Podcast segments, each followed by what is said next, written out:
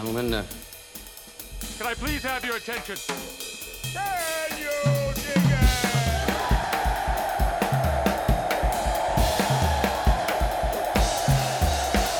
Greetings, dear listeners. This is Jonah Goldberg, host of the Remnant Podcast, brought to you by the Dispatch and Dispatch Media. Twitter followers probably know right now about poor Zoe had 18 teeth pulled out. We will talk about all of that another time, but she's okay. I'm okay. There's all that kind of stuff. Instead, we're going to get right to it. Um, we have a delightful guest today. Um, I, I I get all this grief from people who say I'm always I have an exciting guest today, so I'm trying to find up other superlatives. Um, so I don't want anyone to think that I'm not excited about this guest. I'm also working on very little sleep because I was up with the poor dingo. So um, Alexandra Hudson is an award-winning writer, an adjunct faculty member at Indiana University's Lilly Family School of Philanthropy, and the curator of the newsletter Civic Renaissance. Her new book is The Soul of Civility Timeless Principles to Heal Society and Ourselves. Alexandra, welcome to the Remnant. Jonah, thank you for having me. Okay, so first question I always ask of authors is what's your book about? well, first of all, uh, I'm so sorry about poor Zoe, and thanks for having me despite little sleep. I know how hard that is with two small children of my own. Um, but my book is about the most important question of our day, which is how might we flourish across deep difference? And what does that look like in our own divided moment?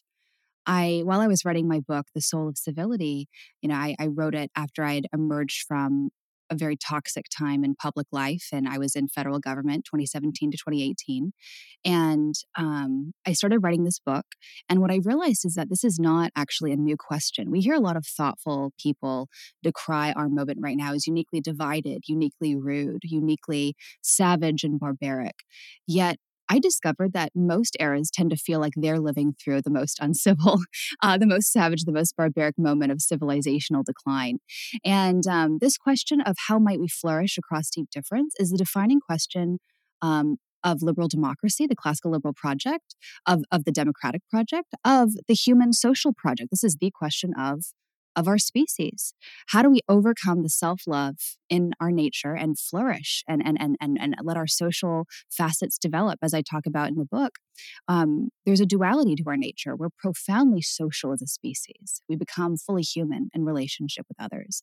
And yet morally and biologically, we're driven to meet our own needs before others. And those two facets of ourself, of our nature, are intention. And that is why this joint project of living well with others in friendship, in community, in civilization, and in democracy is precarious. It is always fragile, and it always has been, our, our own moment included.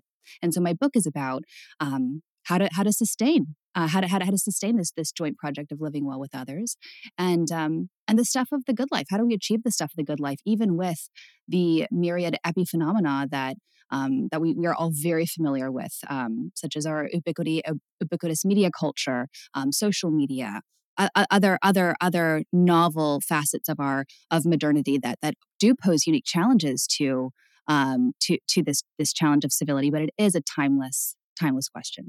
Just to do some uh, level setting, I think I know the answer, but um, what when someone says when you meet someone who says, "Oh, you wrote a book. What's it about?" and then they ask you, well, what's the difference between civility and politeness? What? How do you answer that? So I came to my uh, interest in this topic of social norms and manners. Honestly, my mother, she's called Judy the Manners Lady. So I was raised in this home that was very attentive to manners and social norms and expectations. Um, while writing this book, tiny footnote, um, I realized I came to discover that my mother is one of four women who are internationally renowned experts on manners and etiquette who are named Judy. There are four of them. I think it's like a generational thing. The most famous is probably Miss Manners, the Washington Post columnist Judith Martin, but my mother is is one of one of uh, three others on top of that. So um, my mother is unbelievably gracious and hospitable and kind. She embodies the tr- the soul of true civility, just transforming the outsider to the insider, stranger into a friend. Our home growing up was a revolving door of of newcomers to our community, immigrants, homestays, and um, she's just zealous about the human social project and pat and she cares about manners to the extent that they support the human social enterprise.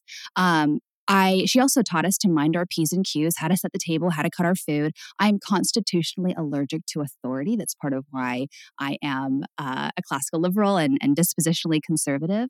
And so I remember always questioning these rules and driving my mother crazy. I wanted, I hungered to know why. And I wanted a moral foundation, an understanding of, of where these norms and expectations came from. Was it just because somewhere, someplace, sometime decided we should do it this way? And was that sufficient to, for, for why we should do it now.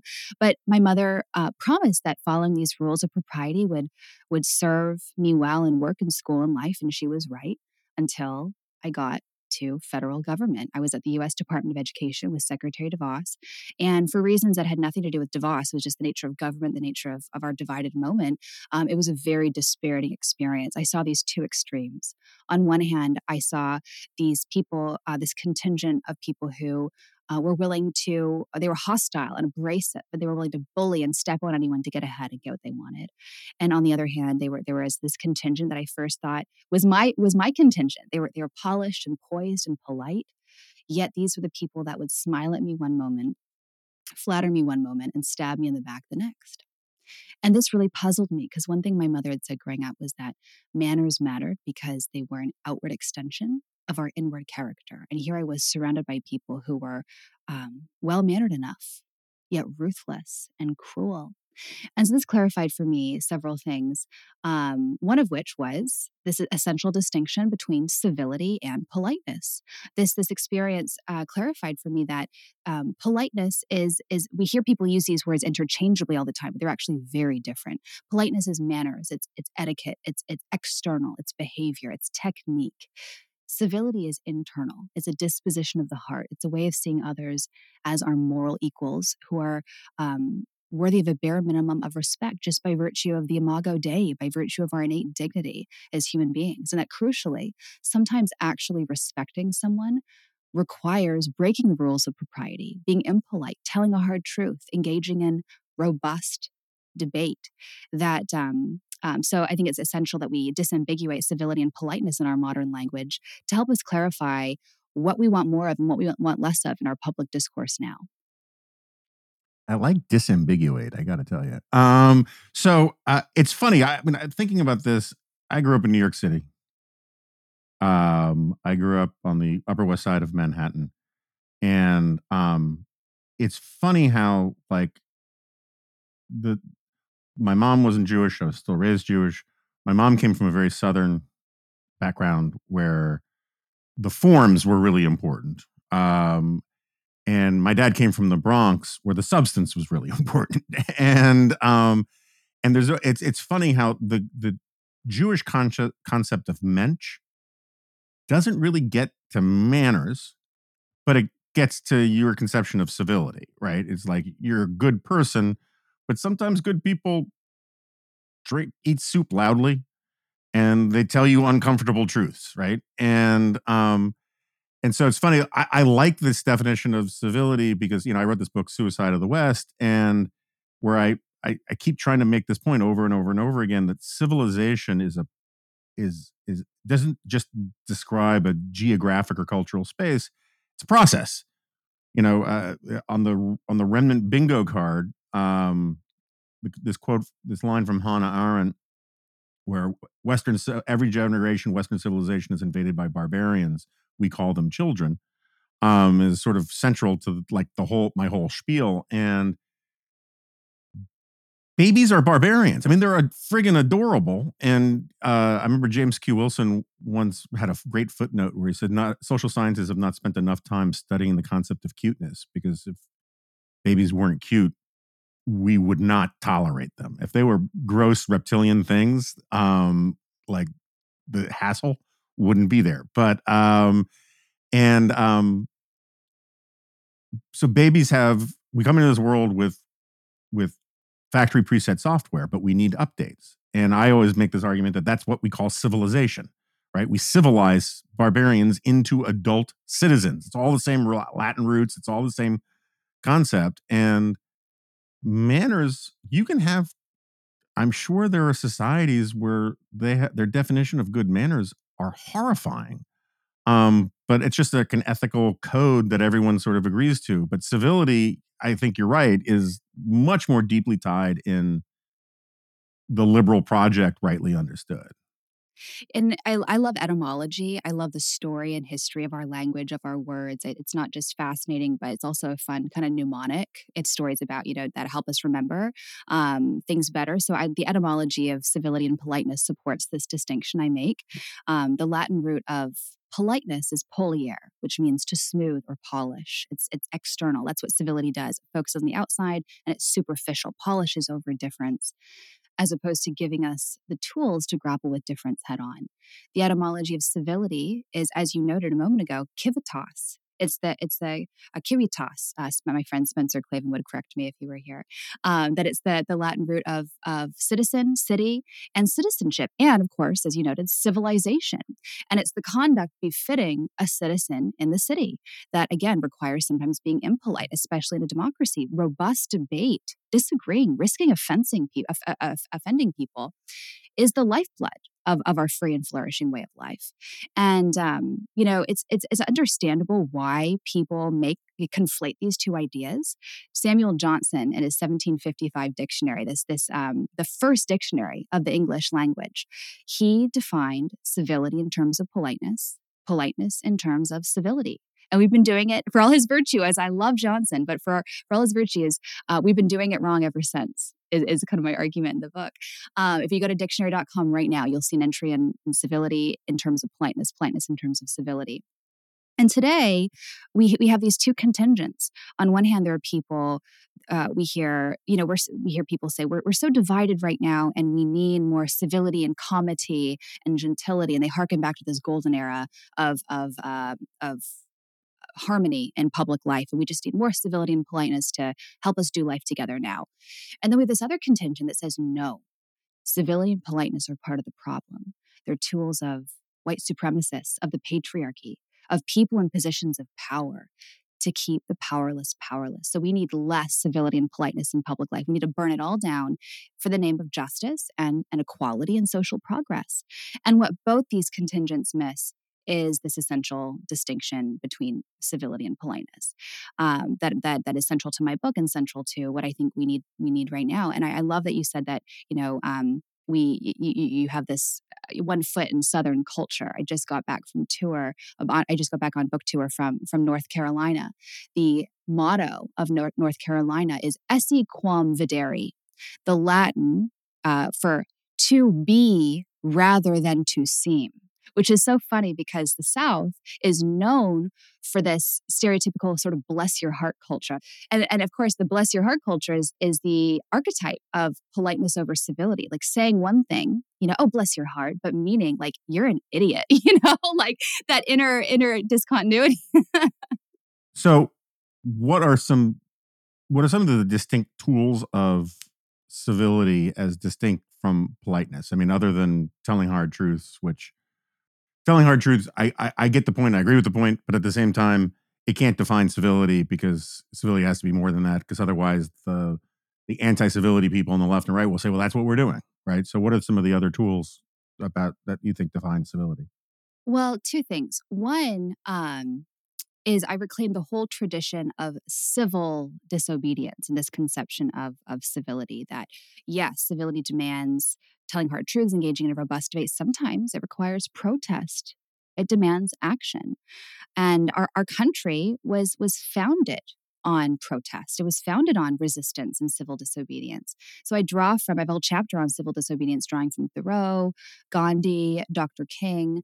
Um, and I, I um, we can focus on Dr. King for a second because in his in his conception of civil disobedience, um, you know, he he for anyone who wanted to be part of his peaceful nonviolent resistance, they under, I had to undergo this process called purification. And it was basically purification was cultivating the disposition of civility. It was cultivating love and affection for the people who held bigoted views, whom they were protesting. And that had that that informed, that required, that compelled them to protest. That that that compelled the letter writing campaigns, the sit-ins, the marches, because that was an act of of love, saying, I respect you enough to to confront you with your inaccurate view of the world and other human beings. Um, but at the same time that civility demands action, compels it out of a basic respect for the personhood and dignity of others, it also takes certain action off the table. For example, violence, dehumanizing um, um, someone by destroying their property or person, or or ad hominem attack. So there's that duality that that civility both compels action and takes certain action off the table. Uh, another example of civility in practice, um, I, I, I love Adam Smith. Um, he has this great distinction between justice and beneficence. So justice is kind of this do no harm ethic. It's like a negative act. Like don't you know you do you, I do me. And he and and, and Smith says. Um, we need justice in a society to survive. We, we, you know, people just not actively harming others, just, you know, going their separate ways and the sort of negative ethic. But we need beneficence to thrive. And beneficence is this old word that I think is due for a revival. Uh, that means act of goodness, like the sort of above and beyond this this supererogatory. Supererogatory is this idea in Catholic theology of of kind of bonus points. Things are like that are that are just like extra and I have a whole chapter dedicated to hospitality that kind of encompasses this ethic of beneficence, this act of goodness that we need, not just to, to, to peacefully coexist, but to actually flourish as human beings in community together. Um, so I, um, I, I call hospitality this high and noble expression of of civility that um, it, it's it's it, we hear people say you know we're less hospitable we're less civil than we were in past eras and i just i don't know if that's necessarily the case but i i, I do think that it's easier we're not as codependent in, in, in, our current moment. Um, in past eras, um, like thousands of for, for, for most of human history, in fact, staying put was the norm and tra- traveling was was atypical. And now it's the inverse is true. We're always on the move. We're always, you know, moving cities. We're always traveling about. For most of human history, traveling was a risky endeavor. You you carried what money you had on you, and if you lost that, you were you were forlorn. Like you you you if you if you were in need, you showed up at someone's home, knocked at the door, asked if you could stay there, and either they welcomed you, a complete stranger, into their home, or you died. and so, across history and culture, I, I, draw from many different ethical, religious, philosophical traditions. There is this vibrant concept of, of why we ought to show hospitality to the stranger in need, even though it's risky. Um, mutually mutually precarious mutually risk risky um, be because of our common humanity because we don't know when we might or someone we love might be down and down and out and in need. Um, so i love i love the etymology of, of hospitality for example. Um, it's it's you know the, the, the, latin root hospice gives us our word hospitality. It also gives us our our, our latin root hostility because that's that there's a duality to our nature and a duality of the hospitable enterprise. Like you as a a, a, a, stranger at someone's doorstep, going into someone someone's home, a complete stranger's home, as as was very common through most much of human history. That's that's a risky enterprise. You, as a host, welcoming a stranger into your home is a very risky enterprise. Um, the, the the Latin root hospice means means stranger friend, host, and and guest. So we're united in this in this um, this vulnerability of of of the hospitable enterprise that uh, is kind of countercultural right now. We're kind of we kind of prize invulnerability and and safety and comfort in our current moment. So, um, and and again today we have things like credit cards. We have things like a vast network of hotels. Travel is easy and affordable, and we don't need to just show up on people's doorsteps. Um, in order in order to we, you know if we're in a strange that we get stranded in a city we just whip out our credit card and pay pay for a hotel that night. So we're less dependent today than we were in past eras but i think that we are just um, just as capable of hospitality as, I, as i've learned and, and researched. Shipping can make or break a sale so optimize how you ship your orders with shipstation. They make it easy to automate and manage orders no matter how big your business grows and they might even be able to help reduce shipping and warehouse costs. So optimize and keep up your momentum for growth with ShipStation. Sign up for your free 60-day trial now at shipstation.com and use the code POD. That's shipstation.com with the code POD. So I'm a huge fan of, I'm a word guy. I know it doesn't sound like I am right now. Um, I sound more like Homer Simpson saying, please pass thing, scoop food with. You mean spoon, homie? Yes, but no. I I, I like etymology. I'm a I'm a I'm a I'm a logophile.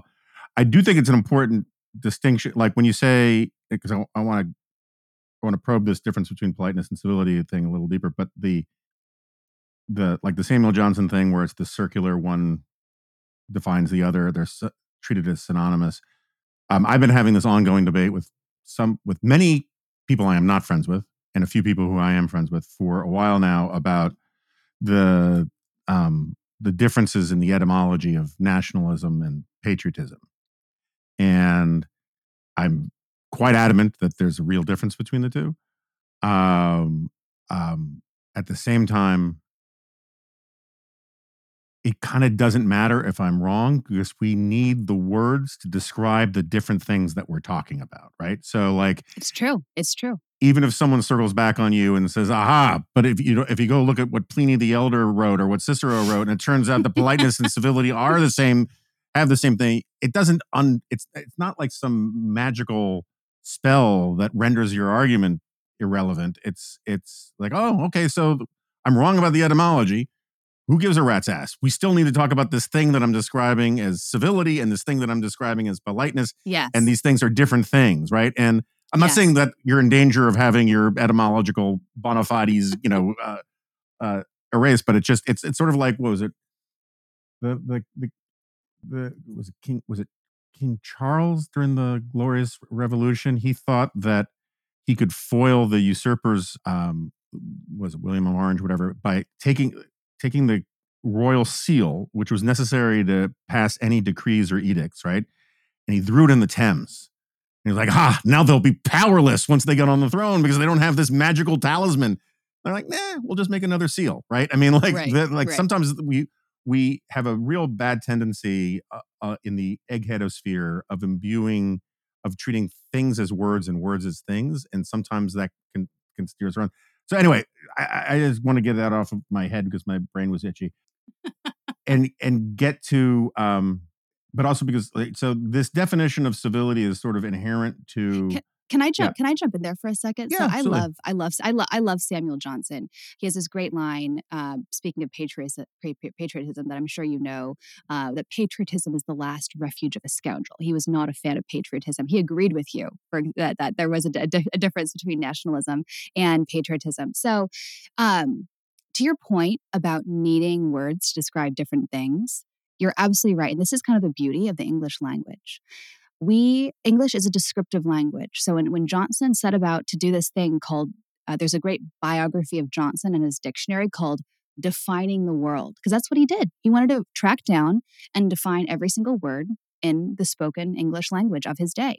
And when he did that he didn't say okay how ought this word to be used? And let's define it accordingly. No he said how is this word used right now in my own era. It's that that was his descriptive approach of, of, of, language. He wanted the, the English dictionary to reflect the English as it was spoken. And that's very different from other languages. For example, French, the Académie Française in, in France, they, they, they consider themselves these custodians of French heritage and culture that is all embodied in their language. And so they say, I don't care how you use this word. This is its actual meaning. Like they're totally inflexible. They're very hesitant to add new words to, to the French dictionary, for example, um, because it is so so emblematic of all that they value and their heritage and their culture. So this is the beauty of English, though. It is it is descriptive and it, and it always has been from from from Johnson and beyond. It, it's organic and it, it's adaptive. And I've identified what I think is an urgent need.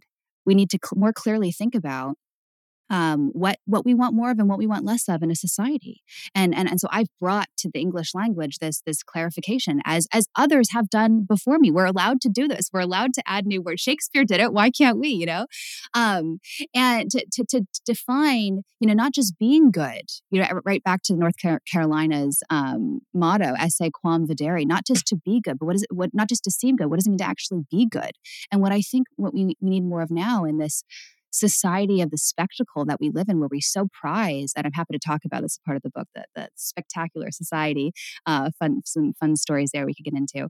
But um, in this era that really prizes what what appears versus what is especially in this um, social media era i think we need to focus on you know what is and, and, and true respect for others as opposed to just faux respect that politeness too often allows us to settle for.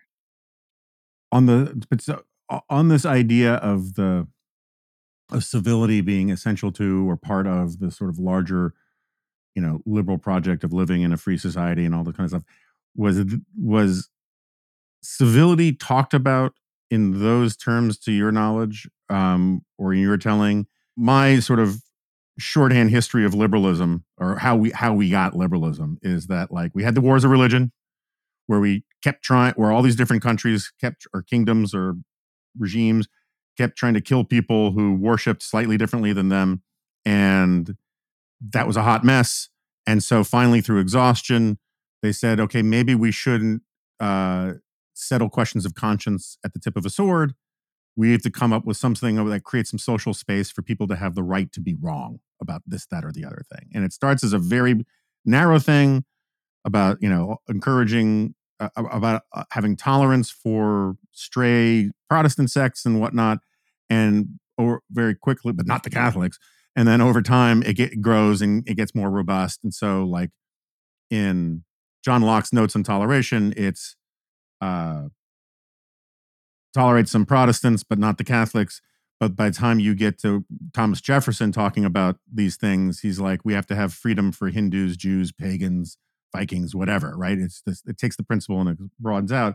And the other part of it, and I promise there won't be a lot of German on here, but I'm, I'm a Hayek guy, and Hayek has this big distinction between the microcosm and the macrocosm, or what he calls the Gesellschaft and the Gemeinschaft. And the Gemeinschaft is like the community, the people who know you as a human being, your friends, your family, your tribe, your community, whatever.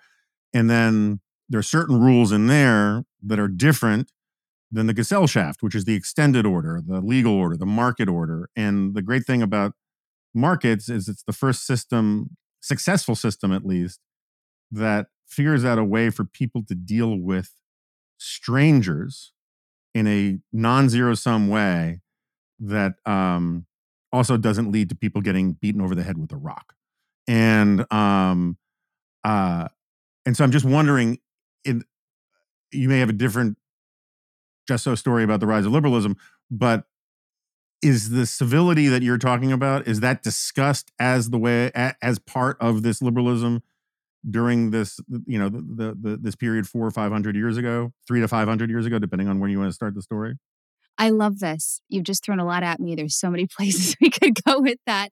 So let's start with the story of, of Norbert Elias. Uh, he's a Swiss German sociologist. Um, he told a story about civilization and the rise of liberalism and liberal democracy.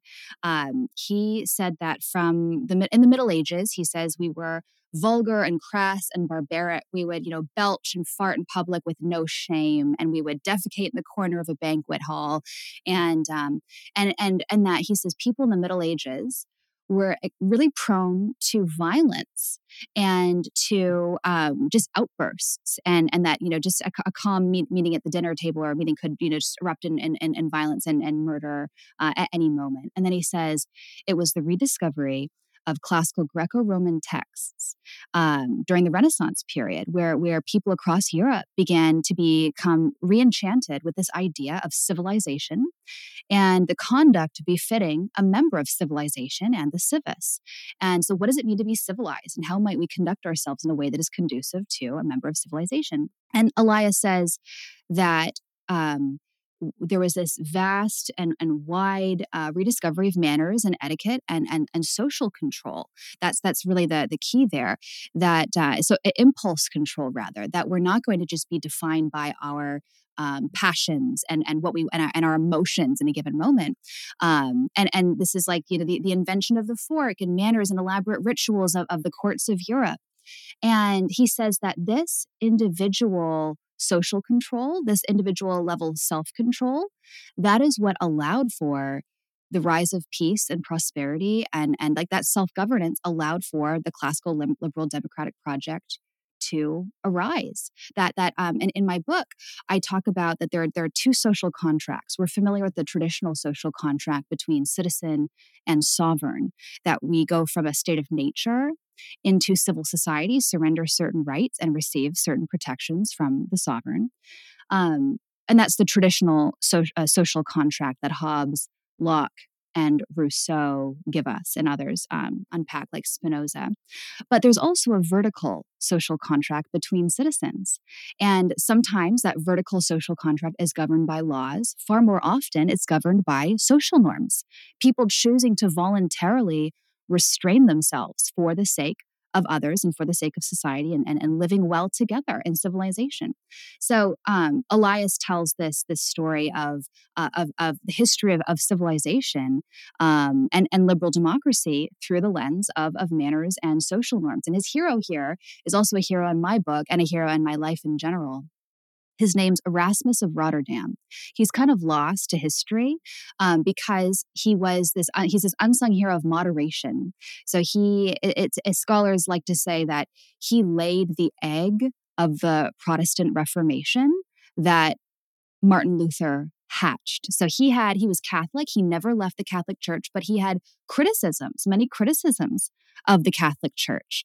Um, he famously translated uh, a Greek New Testament that showed the er- many errors in, in, the in the in the in the, in the Latin Vulgate, the, the commonly used um, version of the Bible that was used by, by Catholicism during this day. So he was not loved, not beloved by by Catholics.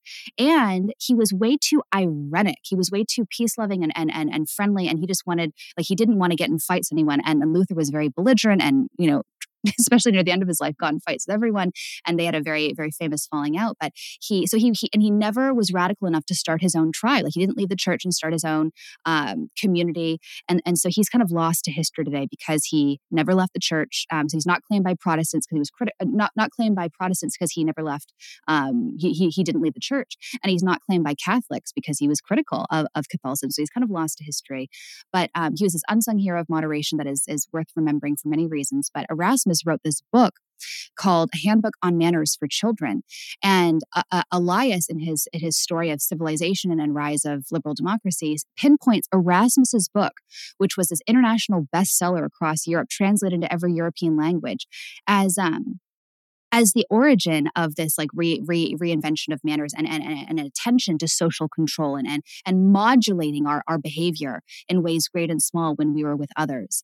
Uh, and there, Erasmus's book, this handbook on manners, uh, is the only book that I'm aware of that organizes manners according to body part. Like he has a chapter on the on the eye, is a chapter on um, on the nose, and it's just it's just very funny. He's he's peculiarly against winking. He's like that's the prerogative of a tuna fish, not befitting of a of a of a member of civilization.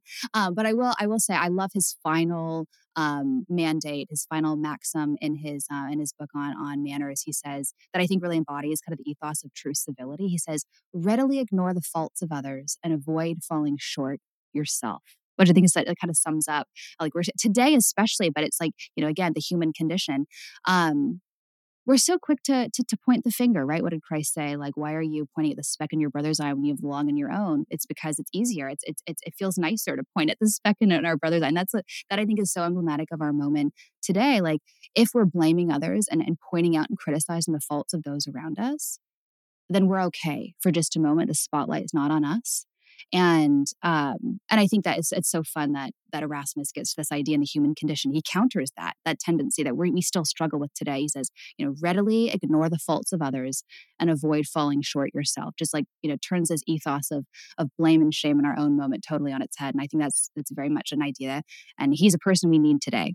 So in my book about uh, Suicide of the West, I took this position that basically uh, what I call the miracle liberal democratic capitalism, whatever you want to call it. I, I, call it a miracle because we don't know where it comes from. We don't know why it happened. If it was natural, it would have happened sometime earlier in the evolutionary record. And um, uh, but I, I say it starts in England, and the problem is, is there are a bunch of people who claim no, it really start, starts in in Holland. And um, I, I always make a joke about how if there are any Dutch jingoists out there, we can have this argument later. And it just I get this feeling that you are on Team Holland um, from all this Erasmus stuff, which which makes me want to fight. But um, um, so uh, let's let's let's let's gear move towards the the the present moment a little bit. Um, I'm inclined to say that things are ruder today in the sense that uh, uh, God, there's this guy Wayne. unlike you, I'm I'm old, and my brain, when I start, to, the second I try to remember something that I have on the tip of my tongue, it's like when you lose something in the space between the console and your car seat. When you reach for it, you actually push it further away. this black hole. yeah, you have to like not look at it, and it'll come back out of your your head. Um, and then and then it'll come back and wake you up at night. Exactly. Yeah. Um, not Appleby. Anyway, he has this definition of rhetoric, which is that rhetoric is um, the art of probing what we think we ought to believe. And um, the way manners and politeness and civility are discussed today, I agree with you that it's entirely possible. Like you watch Deadwood and you're like, well, that wasn't a very polite or mannered society, you know. Um, things might have been ruder in the past, but you didn't have a lot of people attacking the ideal of not being rude. Uh, you didn't have people attacking the ideal of kindness, of attacking the ideal of civility, right? So, like, there's a difference. I'm one of these guys. I write this column every five years or so in defense of hypocrisy, because hypocrisy at least points to what an ideal is. Um, no one ever, like, as my friend Ramesh Ponnuru wrote years ago, when Hugh Hefner took his kids out of the Playboy Mansion to raise them, no one criticized him for not living down to his standards, right? Um, we have, you know, like uh, hypocrisy is is the tribute vice pays to virtue, and that it acknowledges that there's a standard. And we live in a society now that hates hypocrisy more than it hates the standards themselves, right?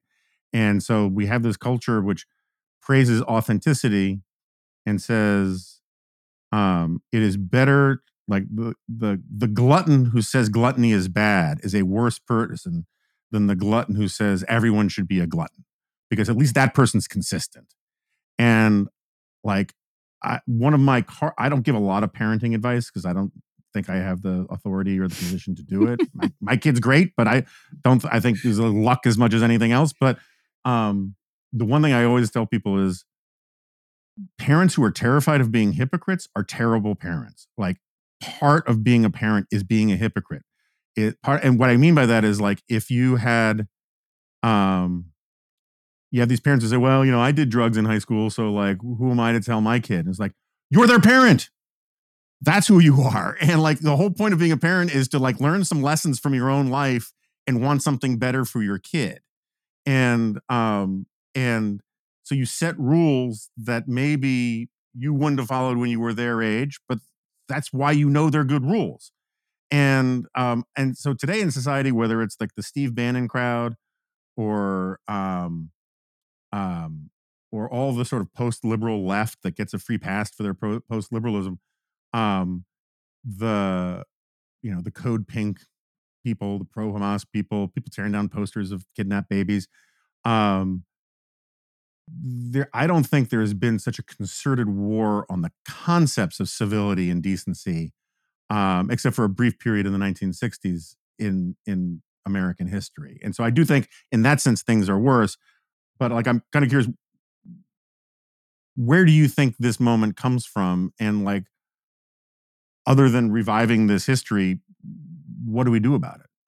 I think I think you're absolutely right that we live in this moment that where the stakes feel particularly high and we feel that we we hear that rhetoric, that sort of apocalyptic rhetoric across the political spectrum. People saying the other side is so bad and and and so wrong, so evil, and and they're they're a threat to our existence. And we need to be willing to do or say anything in order to win. It's a sort of high stakes mentality. Um, it's the same. It's the same mentality in times of war, right? Like kill or be killed, and and and that we see this across history and culture. The temptation to dehumanize the other, the opposition, the person we disagree with, so that we feel more justified in doing or saying whatever is necessary to win.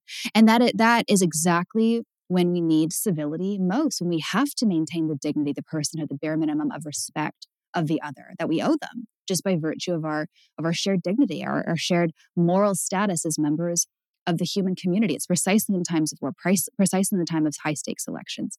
Another thing I would say, and um, you know, I get this from Dr. King, who in turn got it from Socrates. Um, Socrates says that um, virtue is its own reward. A virtue is virtue is a well ordered soul. Uh, it's a well proportioned soul where, where one's loves and passions are rightly ordered, and it's it's it's a well ordered a, society of well ordered souls where, where the head, reason, love of wisdom rules the passions, restrains the passions through thumos or courage. Uh, that's what a well ordered individual soul is. And a society of well individual souls produces a just society. Plato says the, that a society is the soul writ large. Um, so Socrates says that, that virtue is its own reward because it's a healthy soul. Vice is its own punishment because it's it's sickness of the soul. So when we see people, um, you know, being malicious and vicious, that that that that is a symptom of an unhealthy soul, and those people don't deserve our scorn. They deserve our compassion because whether they realize it or not, when they're hurting others, they are hurting themselves too. Dr. King, in his letter from Birmingham jail, makes the same, borrows this idea. And he talks about how segregation is mutually harmful. He says segregation, you know, de- dehumanizing another human being by making them feel inferior through laws and institutions and social norms. It, it, it harms obviously the, the the the segregated by giving them a false sense of inferiority. It also harms the segregator by giving them a false sense of superiority. Um, and that's actually where the title of my book, The Soul of Civility, comes from. Because just as, and I borrow this idea that just as um, incivility is mutually harmful and mutually deforming of, of, of, of the human soul, the spirit in both parties, um, civility is mutually ennobling um, so, and I think people insufficiently appreciate that. That when we when we harm others, when we when we adopt this high stakes mentality where we're willing to do anything, you know, step on anyone, punch anyone to, or, you know, own the libs to to get ahead. That that we don't we insufficiently appreciate that we debase ourselves too. We um we dehumanize ourselves. We become as we exercise cruelty and exert power over others, we become less human and less humane. But conversely, when we're gracious, kind, hospitable, when we act in the tradition of beneficence towards others, we affirm their humanity, we uplift them, um, and we ennoble ourselves as well. It's mutually mutually um, beneficial as well.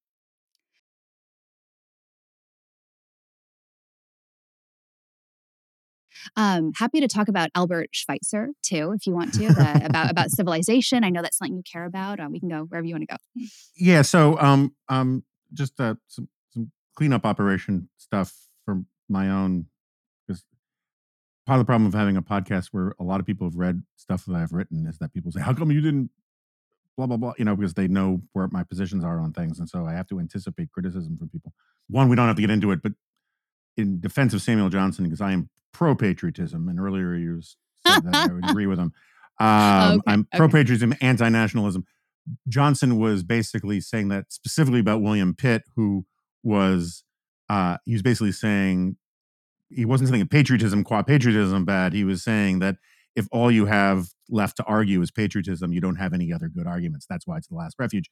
But the more important point is because I, I have been carrying receipts on Gandhi for a long time, and like um, and and the there are very few podcasts that you will go on where you'll hear anti Gandhi talk.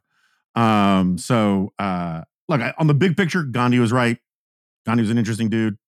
I always encourage people to read more Paul Johnson on Gandhi, uh, but um, uh, he was a little too obsessed with his own bowel movements.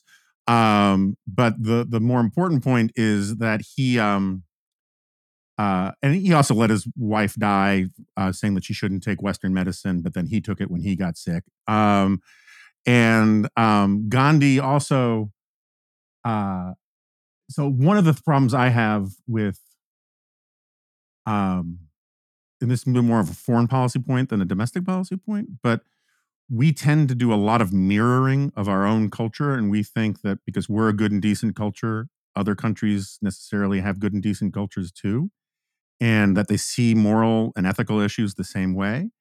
And, um, you know, Orwell's really great about this. Orwell points out that if if the Soviet Union or Nazi Germany had any Gandhis, we have no idea because they were killed in the middle of the night along with their families.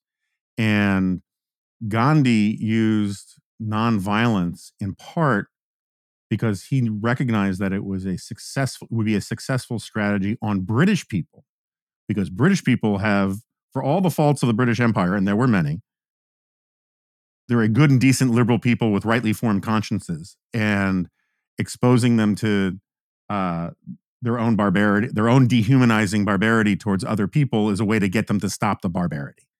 And um, um, but Gandhi, you know, he never he never said to you know his his his his his advice to the British in response to Nazi aggression was that they should just surrender the island to the Nazis, but keep their principles.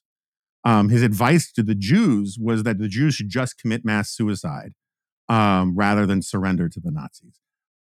God, Menachem Goldberg, not the best advice, in my opinion. And the reason why I just think it's relevant to bring up now is that one, um, I think it's it's important to take away a little of the sainthood from Gandhi and put a little of the decency on the British that for Gandhi's tactical genius about picking this policy was in recognizing the basic decency of the British people.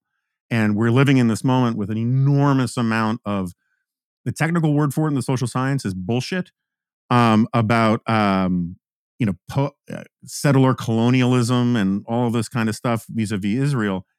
And um, it's just worth pointing out that if the Palestinians had adopted a policy of Gandhi-ish or Martin Luther King style peaceful nonviolence, Israel's would have Israelis would have climbed out of their tanks, right? I mean, the Israelis are are would be total suckers for peaceful nonviolence. They're not suckers for people who cut off the heads of their babies and rape, you know, teenagers. And um, and I think that this is one of these things that gets lost because we teach people not to be very patriotic in this country anymore and not to have any pride in our nation. And one of the ways we, one of the reasons why we've gotten dehumanized is we tell people that our country is a bad country that our institutions are bad institutions, that our history is something to be ashamed of, that we've never taken the high road, um, when in fact, despite all of our flaws, and they are many, starting with slavery, um, it was the hypocrisy of slavery that was its undoing because it didn't conform with America's highest principles. And teaching people that we are, in fact, a decent country and should be a decent country is really freaking important because if you don't teach people that, you get people on the left and the right saying, decency is surrendered to the other people. It's for suckers. And that's sort of mm-hmm. the essence of a lot of the Trumpism stuff. Sorry for the mm-hmm. rant, but I just want to get No, no. Um, I can we go on a, a tiny rabbit hole because you said this show is pro rabbit hole. So I love how you I have this idea um, I, just want to affirm a sort of mental framework and an approach that you used with with Gandhi and the British Empire for a moment. I have this idea in the book called unbundling, and it's a mental framework where we see the part in light of the whole. We see the good alongside the bad in a, person in a nation in a story. Our our moment now it's you know this it's not a surprise like it's, it's anti nuance right? Everything's good or evil right or wrong. But when re- in reality like we're, we're both and as human beings right? We have a little bit of good a little bit of bad in, in all of us and we live in this era of strange perfectionism where we want we expect everyone to like come out fully formed in their beliefs and and and perfect like never making a mistake never erring ever. And so i i, I unpack this idea of unbundling people seeing uh, like this is like the, a manifestation of this is is cancel culture like someone we capture someone at their worst saying something thoughtless unkind doing something careless we capture them on video we plaster it all over the internet we destroy them and they're no longer welcome in polite society they're they're fired from their job they're they're alienated they're they're you know they're we tell them that they're worthless because i've done this one thing that we can all like feel good for about ourselves for a moment and seeing that you know at least we're not doing that. And um and, and unbundling people is again uh, seeing the mistake the shortcoming in light of the irreducible dignity and worth as as human beings. Alexander pope said to err is to human is to be human. To forgive is to be is, is divine. Um, and that that we're, we are all going to to make mistakes. We're all going to have um, have shortcomings. Um, and, and what does it look like to especially when it comes to others in our own moment? Um, and, and, i think that go uh, to, to see the part and let it whole but i think what's interesting is uh, you know we have this um, it, you you shared things about it goes both ways. Like you shared things about Gandhi that I I hadn't I didn't know. You know, for example, his obsession with his his fecal matter, or um, you know, other other flaws about him. But like we we, I think it's healthy to to say that even the people we reify in society had faults or eccentricities that we can be like, okay, that's bizarre, as, as opposed to engaging in this hero worship. But we're actually not allowed to do that. We we have this strange like mental dualism where again, it's like you know, right or wrong, good or evil. Like this person thinks this one thing, okay, they're good. This person did this one thing, okay, they're bad. As opposed to uh, it, it, it's so essentializing of the dignity and beauty and diversity of the human personality. And what does it what does it look like to be curious instead about um, the fullness of who we are? Like a person holds a view on something what what experiences have they had in life that that led them to have those views? Like we're all infinitely um infinitely complex. So i want to i want to you know just affirm that that way of thinking like yeah no you you raise a point that is one of my great peeves is like i think uh, martin luther king was absolutely incandescently morally correct about the need to judge people by the contents of their character rather than the color of their skin. And it's really funny how a lot of left wingers, sort of particularly on the black left, get very annoyed by conservatives celebrating that part of Martin Luther King's thought, and they say, "Well, you don't, you know, you should you should celebrate the whole man, you know." And he was also a socialist and an anti-imperialist, and this thing, and it's like, well, maybe I just think he was right about this thing, and not necessarily entirely right about these other things. I mean, there are there are things that there are lots of things where like people think I'm very right about X, but very wrong about Y. There's no transitive property that says, you know, because I say two plus two is four, that also that that means when I say, you know, the square root of pi is a duck, that doesn't have to mean that like one if one is right, they're both right. I mean, I can be wrong about something, and people can be flawed. There's a there's a moral theologian guy uh, who's a Jewish ethics professor in Boston and or at UMass or something. I can't remember where, but he had this great line talking about the hypocrisy thing where apparently he was a huge philanderer in his own li- private life, but he taught ethics and morality. And someone asked him about the disconnect, and he said, "Look, the sign pointing to Boston doesn't have to go there." And all he meant by that is that you can point out certain truths while still being a flawed human being. And and similarly, you can point out the flaws of other human beings without undermining some of the truths that they illuminated. Yes. No, it's a, it's a great point. I have a whole chapter in my book on on integrity and why civility supports integrity. Uh, the etymology of integrity um, it, it, it, it, speaks to like stru- structural integrity, like all parts of the self making sense together, like inner and outer corroborating one another, and um, it, it, it's interesting because you a moment ago you you you mentioned hypocrisy a few times. You've mentioned the cult of authenticity in our moment right now. I actually disambiguate um, hypocrisy from inauthenticity. So, hypocrisy comes from the Greek word for hypokrisis, which means play acting or pretense. And it's when, and I, I define hypocrisy as when the inner and the outer, like inner motivations and outer conduct, there's a disconnect there for self serving purposes. For example, your boss comes into work and you say, Oh, your haircut looks great when you secretly hate it. Because why do you do that though? Because your performance review is later that week. You're trying to, you know, preemptively ingratiate yourself to him before her, her before performance review, right? So that's hypocrisy. It's it's disconnect between inner motives um, and outer conduct for the sake of self.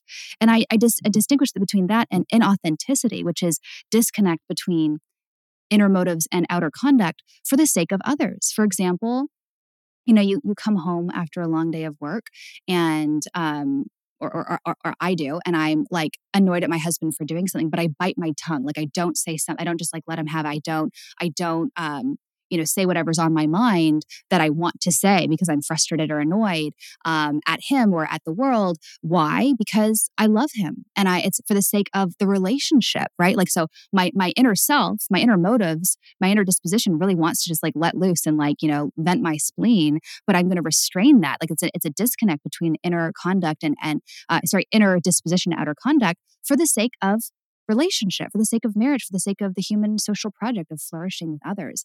And i um so i, I think that's that's interesting and helpful that that also civility um, so fosters that integrity that that all parts of the self making sense together that even in that inauthenticity even when there is that disconnect between inner outer because it's for the sake of of, of, of others, of, of, of flourishing with others, that that's aligned with our values, with our higher values of, of restraining the self for the sake of, of, of the fragility of, of democracy and, and life with others. So um, we don't have a lot of time left, and I don't want to keep you too long, but um, uh, you worked in the Trump administration with under Betsy DeVos. Um, I'm suspecting, I don't know, you know, I don't know where your stance is on Trump or any of these things, but I'm suspecting, I'm just going to go out on a limb and say that you'd think it was not particularly helpful that in a recent speech, he talked about how he was going to root out the vermin in our society um, and eliminate them.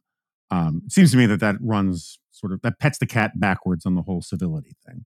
That's horrible. I um I did not know about about that recent speech. I tend to be a net you know, not consumer of social media, whatever, if that if there's a word for that. Like I tend to read old books, I tend to not read the news, not read the commentary. So that's that's horrible. I mentioned Trump one time in my book. It's three quarters of the way through. Earlier versions of the manuscript didn't mention him at all. And I had many people say that's just too conspicuously absent. Like you have to at least mention it. So I, I was like, fine. And the reason I didn't was because I mean, Trump's like a Rorschach test. Like, you know, it, it, it's like, you know, the moment I mention him or anyone mentions him, like all they focus on is that one thing. And I just didn't want my book's not a political tell all. It's so far from it. Like I, I, I wrote my book in hopes of it being this tool of of healing, of, of reconciliation. I wanted it to be a humanistic manifesto in these very divided times of like the gift of being of being human and, I, and that and, and, and, affirming our common humanity in, in, this very broken and divided moment. So I was very hesitant to to mention Trump, but I, I do. And in one paragraph, I say, you know, there's no question he coarsened our public discourse and made this challenge to civility and doing life with others, flourishing across difference worse but he did not cause this problem like he's you know a symptom not the cause and the problem with people that claim that it's it's donald trump or it's facebook and twitter it's mark zuckerberg it's some like big bad um, that that it cheapens the problem. Like again, this is a timeless human problem. It's, it's, it's, it's this is a problem of the human condition, of our of, it's, it's the tension between our social and our and, and our selfish natures. It, it's it's a problem of, as Blaise Pascal said, the greatness and wretchedness of man that we're that's the human condition. We're capable of altruism and and generosity and benevolence capable of barbarism and monstrosity committing atrocities towards our, our fellow human being. Uh, that's one thing I wanted to mention when, when you had mentioned the, the, the Treaty of Westphalia that, that we take for granted peace and prosperity prosperity today, like conflict and war and and and that that is the that is the norm. That is the default of of human history. Like that's the and that we live in relative times of peace and prosperity and yes we're we're we're witnessing atrocities and barbarism happening in Israel and the Middle East right now and and, and just untold human suffering and we're always scandalized and we're always caught off guard when that happens and that's a privilege. That's one like really beautiful and a wonderful thing of our moment that that um, um, that that conflict is not is not our norm, um, at least comparatively to to most of human history. So, um, all that to say, yes, you know, no question that that Trump has not made this problem better. In fact, has has made it worse and, and continues to. Uh, but people that but people that claim that he's the problem, it, like the moment he he disappears from public life, there will still be this problem. So if we misidentify the the cause, we won't accurately uh, think clearly about about meaningful solutions. And, and in terms of solutions, they start with us. My theory of social change is individual. It's at the micro individual person to person level. Uh, you're, you know, squarely a member of the intelligentsia, Jonah. I didn't write this book for you. You know, thanks for having me on your show, but I wrote this book for for, for America. I wrote this book for I for as I hope for you know everyday Americans to like you know reclaim their agency and and their and their sphere of influence and say I'm going to be a part of the solution. I can't control what's happening in Washington, what the what the tweet of the day is, what's you know what's going on around the world, but I'm going to make myself and my community better. I I I, I, I stumbled upon this this this revolution of people healing our social world. We we fled Washington D.C., I call myself a refugee from federal government and moved to Indianapolis, Indiana, and my first friend in Indiana, she her name was Joanna. She came up to me after church one day and said, "Hi, I'm Joanna. Would you like to porch with us sometime?" And I had never heard the word porching used as a verb before. I but like we it. went to her home. We didn't have any friends in town. So we went to her home that afternoon. And I realized that she's staging this subversive, quiet revolution, front porch revolution from her from her great big front veranda. She had curated people across across race, across politics, across class, across geography, just to inhabit a shared space. Um, and and and and again, she's she realized that she can't change what's happening happening, you know, across the world or even at City Hall down the street. Um, but she's she's reclaiming ownership and, and her duty and, and civic responsibility and saying, I'm going to make my community better, and my family stronger, and I'm gonna I'm gonna control what I can control. So there's the and there are it's, it's not even about the porch. I, I got a Novak fellowship to study this phenomenon across the country that there are people like Joanna using coffee shops, using their front stoop, using their front lawn. They're just they're creating a space where again to to to, to allow people to be seen and known and loved um, in this in this time of division. It's it's funny. So like this podcast is called The Remnant, and it's Isaiah's dir- job. directly a reference a reference to Isaiah's job, the essay by Albert J. Nock in the 1930s. And what you're describing is basically a big chunk of what he means by the remnant. It's this sort of substratum of decent right peop right thinking people upon which a society sustains itself and potentially renews itself. And um and it's very weird how much of your argument dovetails the argument in, in my book about how you know human nature is inherent in many ways inherently corrupting and that when we give in too much to it that's when we get into trouble when we try to channel it and hone it and and and, and buttress the better aspects of it that's when good things can happen and part of my objection to the cult of authenticity stuff is people thinking that the highest source uh, of moral authority is our gut and that if you just go with your gut and go with your instincts you can't go wrong and the story of humanity for 250,000 years is the story of societies going with their guts and killing a lot of people and um, you should actually sort of use a higher part of your anatomy to sort of figure out a lot of things it's so funny. I you met uh, you when you when you quoted Arendt, I love that. I love that quote from her.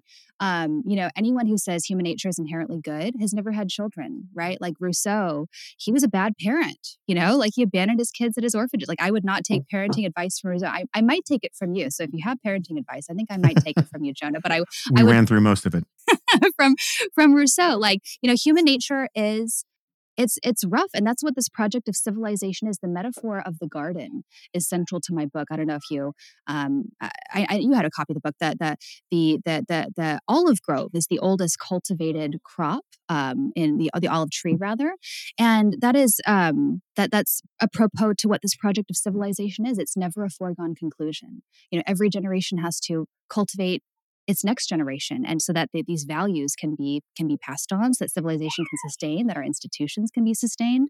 Um, I, I i say that civilization is a garden and all we can control is our is our individual plot of land our individual plot of land. We each have to decide what are we going to plant in, in, in, our, in our individual plot of land. Are we going to plant seeds of charity and grace and kindness and beneficence uh, which which produce uh, regenerative crops and and um, Um, beautiful flowers and produce ah. abundance that create beauty for the for the plots of land around us and contribute to the joint pro- the garden of civilization this flourishing and diverse ecosystem of, of birds and bees. Or are we going to plant weeds seeds of weeds and thistle beds and that are oh, corrosive that zap nutrients from the soil mm. and invade um, surrounding crops that all we can control is our individual plot of land but that we each have a role to play mm. in supporting this joint garden, this this this joint project of, of civilization and living well with others. Um, and so that's that's very much the the theory of social change in, in my book. We can't uh, control what other people are plotting and cultivating in, in their in their little plots of land. We can only control ours, but that what we do in ours has big consequences for for our democracy, for our society in general. All right, Alexandra Hudson, thank you so much for being on. I really appreciate it, and uh, hope to have you back sometime. Thank you so much, Jonah. Really appreciate you having me. Okay, so Alexandra has left the uh, studio. Apologize if there were some hiccups and background noises. She had some connectivity issues, so we had to start over again a couple times, and and sometimes I couldn't hear her full answer, and yada yada yada. These these things happen. Hasn't happened in a while that we've had this much trouble. Um, knock on wood. People who've read Suicide of the West can probably tell how chomping at the bit I was. Where I sometimes indulge it, such as human nature discuss where we kind of overlap on a lot of things because it's um it's it's it's sort of like a corollary or addendum to a lot of my arguments and so I, I thought it was very interesting she's utterly charming um recommend the book. And um, I feel like I'm supposed to tell you guys something, but I can't remember it. So we will put it in. I will. I will. I will remember it by the time I do the solo at the end of the week. Uh, our first AMA is up. Um, got some criticism about already. Some of it is actually, I think, well, well, uh, well targeted and um, or on point. And I think that um, one of the things that can make the semi-regular monthly, semi-monthly AMAs better is uh, more questions, more weird questions, good questions, quirky questions, eggheady questions, um, existential questions. Uh, so if you have some, send them to uh, the remnant at the dispatch.com and uh, we'll get them on in the queue for the next one. Other than that, uh, thanks again for the concern about uh, Zoe, for those of you who have heard about it. And um, she's going to be okay, but I'm just, uh, she was just so scared to be dropped off at the vet yesterday. And I just have this feeling like she blames me and I'm going to wake up in the middle of the night and have my throat torn out mostly by gums. Um, and uh, other than that, I'll see you next time. No, you won't. This is a podcast.